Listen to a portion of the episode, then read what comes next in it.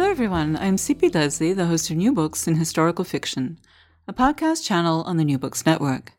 Today I'm speaking with Joan Schweighardt about Gifts for the Dead, the second novel in her Rivers trilogy. When I interviewed Joan back in 2016, she had just republished The Last Wife of Attila the Hun, initially called Gudrun's Tapestry. The Rivers trilogy is set a good 1500 years later and in a different hemisphere. Gifts for the Dead, for example, opens in Hoboken, New Jersey in 1911. We were to expect a knock on the door, Clementine said, any day now. In her vision, she saw Maggie, who would be the one to answer it, squinting into the faces of the visitors. Two of them, big boys from down on the docks. The squinting detail suggested it would be early morning, with the sun just coming up over the Hudson. The boys would explain they'd come to confirm they'd had good word from their shipping cohorts that both Maggie's sons, Jack and Baxter Hopper, had perished in the South American rainforest where they'd gone two years earlier to make their fortune tapping rubber trees.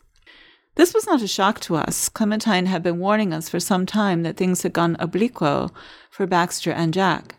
The fact that we'd had no word from them in ages did not encourage us either. Furthermore, the newspapers were full of horror stories of men who'd gone to tap for rubber, only to lose their lives in unimaginable ways. Nevertheless, we prayed, even though not one of us was a churchgoer. We all believed in higher power, and we all prayed all the time that just once Clementine was wrong. And now, please join me in welcoming Joan Schweighardt. Hi, Joan. I look forward to talking with you today. Thank you. I'm looking forward to talking with you. We discussed your path to becoming a writer in our earlier interview, which listeners can hear by searching for your name on the New Books Network. So let's go straight to the current series. What drew you away from the world of Attila and Gudrun toward the Amazon River Valley in 1910? Okay, well, I was hired by, I'm a freelance writer as well as writing novels and so forth, and I was hired by a, um, a small publishing company to kind of uh, speed read their backlist books and write a description for their website. And one of the books that I read was um, an actual diary written by a rubber tapper. I think it's probably the only one in existence from back in 1910 in South America. And I fell in love with the information. Um, I knew nothing about the rubber boom before, and um, it, it just really intrigued me. And at about the same time, I learned about an organization of environmentalists and sustainability advocates who were taking people into the jungle um, to to learn about the jungle, but also to meet indigenous tribal people and understand what their um, challenges were. And um, so I went. and by the time I came out, I was totally hooked on all things having to do with the rainforest in South America. And I decided that I wanted to write my own book about rubber tappers in South America. And it turned into three books. Now, Gifts for the Dead is actually the second book, although it's the one that came out just last fall. So, what do we need to know about Rivers 1 in order to understand this story? Uh, basically, you only need to know that there are, uh, the story starts with, in book one, with two Irish American brothers, Jack and Baxter Hopper, who are dock workers from Hoboken, New Jersey, and um, they give up their jobs and travel to the Amazon rainforest in 19, 1908 to become rubber tappers, and only one returns. As you just mentioned, book one also started in Hoboken, but it moved straight away to um, the Amazon River, uh, specifically Manaus in Brazil and the countryside around it. In Gifts, we spend a large part of the book in New Jersey. So tell us why Hoboken? What was going on there in 1908 and 1910 and 1911 that made it the perfect setting for these books? Well, my choice was more about um, its location. Um, I, I, wanted uh, I wanted to have a place for the brothers to be from and, and their family, their mother and father, and everybody else who winds up um, in the books. Uh, that would be that would have train stations, that would have shipyards. Since they're dock workers, they especially needed shipyards. And Hoboken um, was smaller and manageable from a research point of view. And as I began to learn things about the history of Hoboken, I saw that it was a really good fit uh, for the, the background for Gifts for the Dead, especially because Hoboken played a large part in World War One. The first person we meet in this novel is Nora Sweeney. She's the character who tells her own stories. So, who is she at the point when we meet her? What history does she carry into this book? Well, the one thing that uh, Nora would think of to identify herself that, that stays with her all the time um, is the fact that she's an orphan. Uh, both of her parents die when of consumption in New York City when she's four years old, and she's raised by her aunt Becky, who lives in Hoboken. So that's how she gets to know Jack and Baxter. Um, she's part of their gang, kind of as a child, and um, we see her in uh, in a lot of flashbacks in book one, um, all the time that she spends with the two brothers. And as the two brothers get older, they're both in love with her. So there she is, um, all ready for book two. And how would you describe her as a personality? Uh, she is very political. Her aunt Becky is um, is a very political person, and when she Aunt Becky has no maternal skills, she doesn't really how to take care of a child. So, and she does, but she knows enough not to leave her alone when she goes to her political meetings. So she drags Nora a- along with her, and, Nora learns to become very political too. Um, so that's, uh, and she's very much um, an advocate for women's rights, especially. And Jack, uh, although his tale is told in the third person, is in many ways as important to the novel as Nora. Fill us in, not just on those parts of his past that we need to understand, um, but his personality as it develops over the course of this book.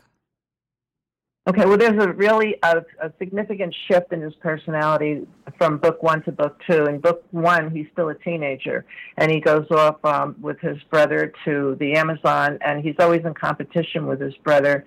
And Baxter who's older. Um, he's he's got a louder mouth. He's a bit brash. He's an instigator, um, and Jack really tries to keep up with him. So, in some sense, Baxter brings out the worst in Jack. And then the jungle changes both of them, and it changes Jack, um, especially in that he almost dies. And when he comes back. Uh, from the jungle. He's very, very ill, and that's how book two opens with his return from the jungle and his very long um, illness. He's quite a bit different in personality from Nora as well, don't you think? Yes, um, where she's political, he's almost apolitical. Um, he he just he's very caring. He's very um, sensitive to the people around him, but he just doesn't show it uh, the same way that she does. Um, and he's quieter when he comes back from the jungle and finally um, recovers his health. He's a quiet man uh, who keeps a lot to himself. And she's very much the opposite. Yes. Yeah, she says whatever happens to be on her mind. she's absolutely adorable, I have to say. well, good. so another character is Maggie, who is Jack's mother, but she's also in a sense Nora's mother. So tell us how that came about, who Maggie is, and about Nora's relationship with her. Well, Maggie immigrated from Ireland in her 20s, and both of her sons were born in Hoboken. Um, she's an uncomplicated woman who loves her family, first and foremost. Uh, Nora, on the other hand, is raised by an aunt who, as you know, I said, uh, doesn't. It, it, Becky, Aunt Becky, is interested in making sure that Nora uh, does well in school and has a very good understanding of her civic duties, but she doesn't have any maternal instincts. So Nora gravitates to Maggie, uh, Jack and Baxter's mother, and really becomes part of the family.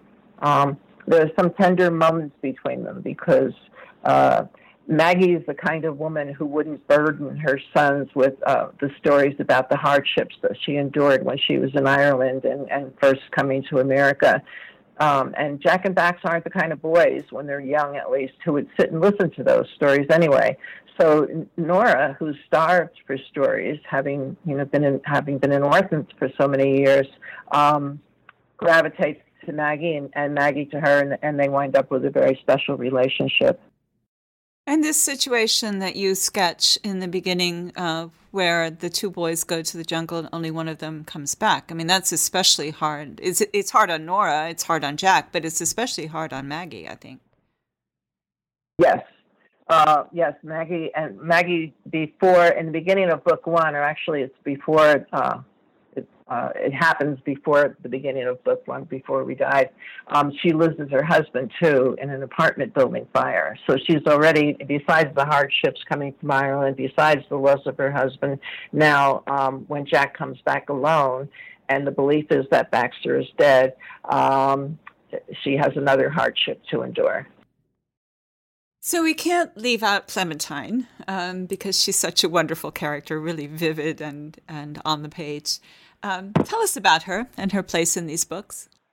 Well, in book one, she is hired by Maggie. Um, she's a fortune teller. She's an Italian fortune teller from the Italian part of Hoboken, which was another really nice thing about Hoboken. There were three um, communities, immigrant communities in Hoboken at the time that I'm writing about uh, German, Italian, and Irish. So, uh, and you know, they all had their own sections in town, and it just it just made it um, more colorful um, to be writing about these various characters. But Clementine is an Italian, and um, she she works with Maggie to communicate with Baxter Sr., her husband, after he dies. And Baxter Sr. is actually the one that says to Clementine um, that he feels that the boys should have some kind of an adventure or something to distract them because they're so miserable after his death. They just can't get over it. And that kind of sets everything going for them to go up to the jungle. Um, but Maggie and Clementine, in the meantime, become very, very close. And at the beginning of book two, Gifts for the Dead, um, Clementine makes a prediction that Maggie's going to get, she hasn't heard from her sons for a really long time. And there are all these articles in the newspaper about all the people who are dying in the jungle, um, tapping rubber trees. And Clementine predicts that Maggie's going to get some bad news very soon about her sons, that there's going to be a knock at the door. And um, uh, she predicts it'll be in the morning because she knows where the sun is on the Hudson River at the time the, the door opens and, and she gets this bad news. And so the three of them, Maggie and Nora and Clementine, begin sitting together every morning, um, waiting for that knock to come. and that's how the story opens. We won't say exactly where um, this second incident I'm about to ask you about comes in because it's fairly far into the story. But Clementine is not the only fortune teller in this novel, and I'm curious as to why you included that element. Isabella. Um, yes, Isabella is the. Uh, Jack comes back from the jungle with secrets, um, mostly having to do with his brother. Uh, but there are a lot of things in the jungle that he, he doesn't talk to anybody else about. And he kind of gets off the hook easily because he's so sick when he comes back that everybody's afraid to talk to him too much about the jungle for fear that he'll uh, start having flashbacks and, you know, that, that psychologically uh, he'll go back into the kind of stupor that he was in when he first came back. Um, so, uh, so at some point, though, he he kind of he he feels the need to tell somebody about the things that are going on in his head, and um, he goes to a fortune teller, and her name is Isabella, and um, that's where she comes in and he doesn't want his cards read. She's a tarot reader, and what he does not want is to have his cards read. He's very much against that. He can't understand how anybody could think a bunch of cards that look like playing cards to him could uh, give you any information. But Isabella tells him plenty without cards. so she's kind of like um, a therapist for him in a sense that she's someone who listens. Is, she listens and she also tells him, you know, that that the secrets that he's keeping are hurting, are going to hurt him in the end. They're going to destroy um, his relationship with Nora. Um, and I should mention that when he comes back from the jungle and Bax doesn't come back, um, Nora has been engaged to Bax. So uh, it, um, in book one, that's the person that you might conclude she's going to wind up with. And um, but Bax doesn't come back. And eventually, time passes, and she and Jack begin to have a relationship. And um, their relationship is always um, challenged by the elephant in the room, which is Bax, because um, there are a lot of things that Jack isn't isn't talking about having to do with his brother. So uh, that's what he talks to Isabella about. Ah, okay. Yeah, I was going to ask you about that, but you just answered the question. Um, so, unlike Before We Died, which is pretty much confined to the period between 1908 and 1910, um, this book goes from 1911 all the way up to 1928. We'll go to over some of the specifics in a second, but what made you decide to approach this novel differently and, and attack a longer time span? Well, I wanted it to cover um, the end of the rubber boom, which is like 1911, 12, to the beginning of Henry Ford coming into uh, historically to uh, create a rubber plantation, Fordlandia, um, in Brazil. So I wanted to keep those those two things on either end, and that necessitated, you know, having a a, a bigger span of time. I didn't want this, how much time I was going to give to this middle book um, to be a, a, result of you know trying to make it symmetrical with the other two on the other two the other books on the other end. No, I, I didn't uh, think that that was a problem in itself. I was just curious that it was a different approach, um, in part, I suppose, because it's so much a novel of relationships, um, especially Jack and Nora's relationship. Right, exactly. So, as the novel opens, uh, it's a, already a pretty uh, dramatic period, especially politically. Um, and as you mentioned, Nora is very politically involved. And in particular, she's involved in the women's suffrage movement. So, how does she get caught up in this? Well, again, it's from her aunt Becky. She's uh, she's just learned to speak her mind and to be kind of on the lookout for um, uh, uh, things that need attention. And certainly, women's rights at that time needed some attention. Um, she makes her first political speech on behalf of women's rights in the schoolyard, and she gets in trouble for doing so. Um, and in the book, though, we see her at various times speaking out. Um, she during when World War One breaks out, um, she's speaks out for that. Uh, what, she, what she speaks out for is um, everyone's right to express their own opinions about it because there was a lot of propaganda going on and people were getting beat up for not sharing the same opinions as the people who thought we should be in the war. So she's not necessarily for or against, but she's for our right to people's rights to um, speak out. Um, so, but she's she's very political. And Jack's not entirely comfortable with this. No, in fact, there's one instance where um, it becomes mandatory at some point that everybody get a draft card that they register for the draft, and um, she tells Jack that she doesn't want him to register because she's against that. And um, they have an argument where, you know, the elephant in the room actually uh, rears his head. and he says that he's going to. And the reason why is because it's what his brother would have done. Uh, so so uh, next we have World War One, uh, which had a major impact on Hoboken. Uh, why was that, and how did it have that impact? Well, there was a shipyard in Hoboken, and almost all of the ships were German owned. Um, the Baxter and Jack's father uh, worked for a German-owned shipyard. Um, Baxter and Jack worked for a, another German-owned shipyard. And when Woodrow Wilson, uh, when the war broke out, Woodrow Wilson commanded the U.S. Army to take over the shipyards and um, to, uh, you know, arrest uh, the German owners who wouldn't kind of just go away on their own and refurbish the ships so that the doughboys could use them from all over the country to go to Europe to uh, fight in the war. So there were soldiers all over Shipyard. It completely changed the little town of Hoboken. In fact, they had a saying, um, heaven, hell, or Hoboken by Christmas, the doughboys who were going off because they hoped to be back by Christmas. And there was also a growing mistrust of one third of the immigrant community in Hoboken because they were German Americans. So um, it was there was a lot going on. A lot of people think because World War II, World War One was fought in Europe that, and we got in at the very end and we got out quickly, that there wasn't a lot going on in this country, but there was, and it all happened in Hoboken. and in fact, I think uh, from the little I understand, because this is not really my period, in some ways, it was more difficult for the German community in World War One, although the U.S. involvement was shorter, because it was, you know, the first time, and so here were a group of people who had actually been in pretty good con- uh, under pretty good conditions, and all of a sudden they're the enemy.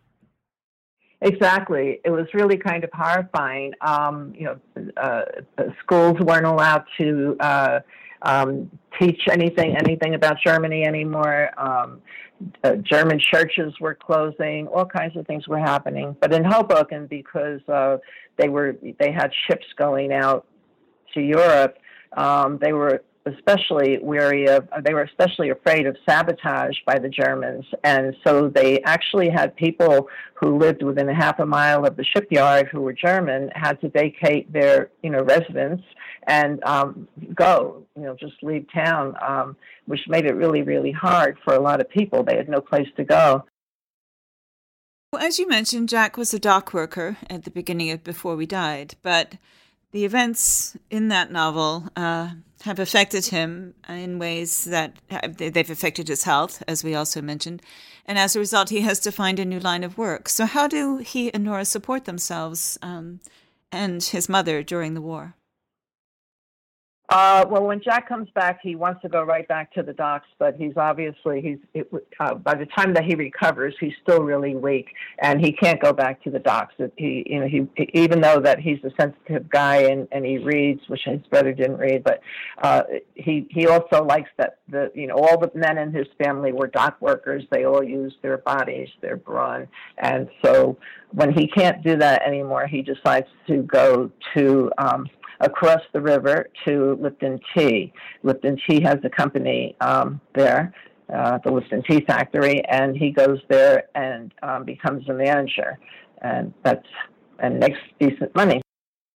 And uh, Nora works at a bookshop, right? Yes, and Nora has a part-time job uh, working for the bookshop. Why Thomas Lipton? How does he get into your story?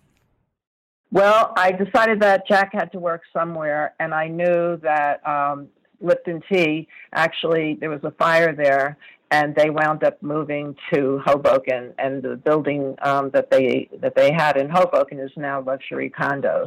But I knew it was there, and I thought, well, I'm going to work this into the book so that that's where Jack can work when he, you know, stops working in Manhattan and comes back and works in Hoboken. And so, in order to research, I read a, a book um, by uh, Michael D'Antonio, D'Antonio, yeah, and called The Full Cup, and it's all about Thomas Lipton. Um, and it was so fascinating. Thomas Lipton was a really big celebrity, um, mostly because of, uh, you know, he was always in the World Cup for sailing. Um, uh, but everybody loved him. He was really well known in that time period, and now nobody knows that anymore. And I just thought, wow, he's great. So I actually had a fictionalized um, Thomas Lipton um, show up in the book, and uh, so it was great fun. Yeah, I had no idea he was involved in the World Cup or so deeply involved in yachting. I thought that was really fascinating. Yeah, he came over from, he was living um, in Scotland at the time, and he was doing all kinds of great things there, opening grocery stores and giving jobs to people. And, um, and then he started coming over here for the World Cup because he loved sailing and competing. And um, he he just you know decided that he would open a Lipton tea company here, and he became very popular very quickly everybody loved him. Everybody knew him and everybody loved him in that time period. So Jack actually gets to meet him when he goes to apply for his job. The end of the war in 1918 uh, coincided with a major and very deadly influenza epidemic. How does that affect Jack and Nora? The family doctor, when Jack first comes back from the rainforest, the family doctor thinks that the disease, um, the, the diseases that he's suffering from are very similar. He doesn't think this when they, he first comes back, but when the flu breaks out, the Spanish flu, he thinks that Jack is immune to it because the diseases that he had in the jungle. He, he sees a lot of similarities. And um, Jack kind of takes him at his word. So you know, when it when it happens, it happens really fast. All of a sudden, you know, the flu moves into Hoboken, and schools are closed, and all businesses closed. Everything closes up um, because it's so highly contagious. and Jack thinks that he's he's um, he's not going to get it because of his diseases when he came back from the jungle. So he actually volunteers to go out and do the things that have to be done. And one of them is digging holes so that firefighters can take bodies because the bodies are accumulating and, and there's no room for them in morgues or funeral homes and bury them. And the other thing that Jack does is um, he goes into uh, the hospital, actually the hospital annex, and reads to children who are probably dying. Uh, that particular flu um, killed more young people, um, not necessarily young children, but teenagers, young people um, than any than older people or very young people. And so the, the, the hospital ward where he volunteers is full of young teenagers, and he finds that that's something that he he really enjoys doing is just reading to these young kids who are dying. So, um, how did you research all these events, especially in the context of Hoboken? Well, I, I really um, lucked out. Hoboken has a historical museum, and during the time that I was researching everything Hoboken, they were doing their um, centennial by having all these historians come in and give presentations um, on various aspects of the war in Hoboken, the Spanish flu in Hoboken, all the things that I wanted to know about, and they were all filmed and archived, and I watched every one of them. So I was reading books all the time too while I was researching everything. But I got to sit and watch all these these great videos um, about exactly the time period that I was writing about. So, wow, that really was a stroke of good luck. I know. It really was. It was incredible. Um, I couldn't believe it, and I had already chosen Hoboken to be the place that you know that my Irish contingent contingent was going to be from before I knew about these archives. So um, I felt very fortunate. Absolutely. So um, eventually, Jack and Nora do return to the Amazon River Valley. And I think we probably don't want to say too much about what they find there because it's late in the book. But can you give us a sense of the conditions of the rubber industry more generally, uh, both during Jack's first trip and his second, and how those contrast or don't? Well, uh, it it started. Well, it didn't really start suddenly. I, I think the rubber boom started around um, I don't know 1875 in South America, but by the early 1900s, it was really going strong, and Manaus wound up being the hub of the rubber boom because of its location. It was um, the one place that you could get to on the Amazon River that uh, was deep enough that big ships could arrive to take out the haul of rubber.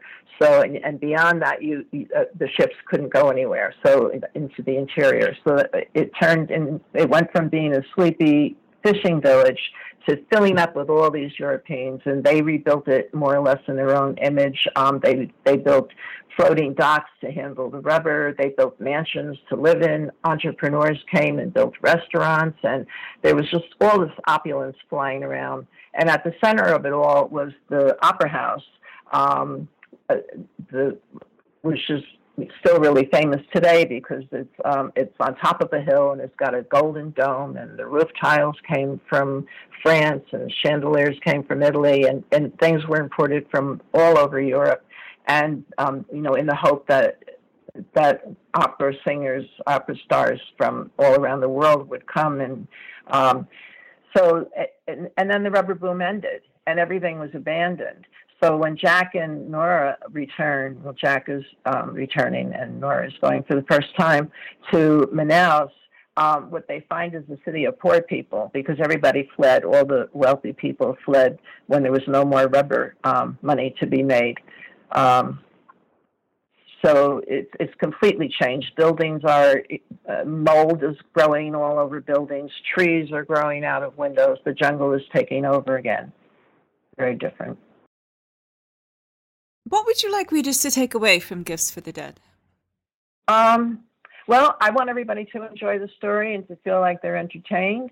But um, I'm really interested in saying something, you know, and I don't say anything, I don't preach anything, but I'm really interested in drawing people's attention to the Amazon. Um, this, if you read all three books, of course, the third one's not quite done, um, but the three books together collectively talk about uh, threats to the Amazon, um, and and everything, and always something happened to keep the threats from destroying the Amazon. Um, and in in 1910, the reason why the rubber boom ended so suddenly is because years earlier, um, this British guy stole a bunch of rubber seeds and um, brought them back to England, and um, they were later uh, they they later began to grow on plantations. So um, the rubber boom ended, and uh, the and the Amazon was safe again. And then in the 1930s or ni- late 1920s, Ford came along, Henry Ford, and he tried to start a plantation, and that didn't go anywhere because you cannot have a rubber plantation in South America because of the leaf blight problem.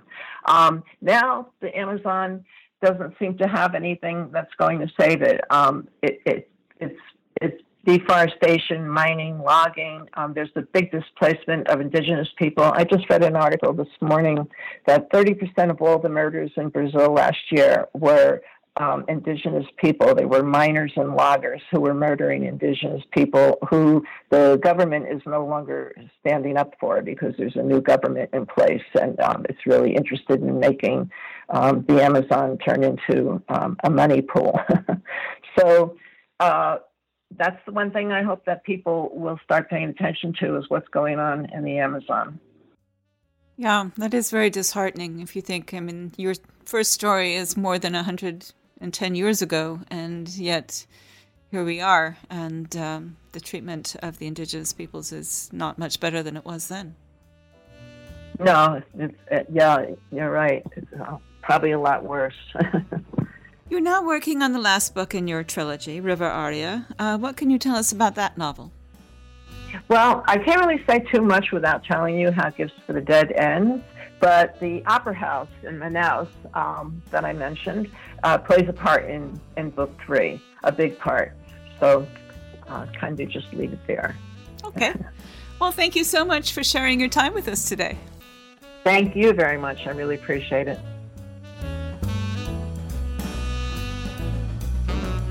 And thank you for listening to our podcast. Once again, I'm CP Lesley, the host of New Books in Historical Fiction, a podcast channel on the New Books Network. And today I've been talking with Joan Schweighardt about Gifts for the Dead, the second book in her Rivers trilogy. Find out more about her at www.joanschweighardt.com. If you enjoyed today's podcast and would like to discuss it further with me and other New Books Network listeners, please join us on Shuffle. Shuffle is an ad free, invite only network focused on the creative community. As NBN listeners, you can get special access to conversations with a dynamic community of writers and literary enthusiasts. Sign up by going to www.shuffle.do slash nbn slash join. Goodbye until my next conversation about historical fiction on the New Books Network.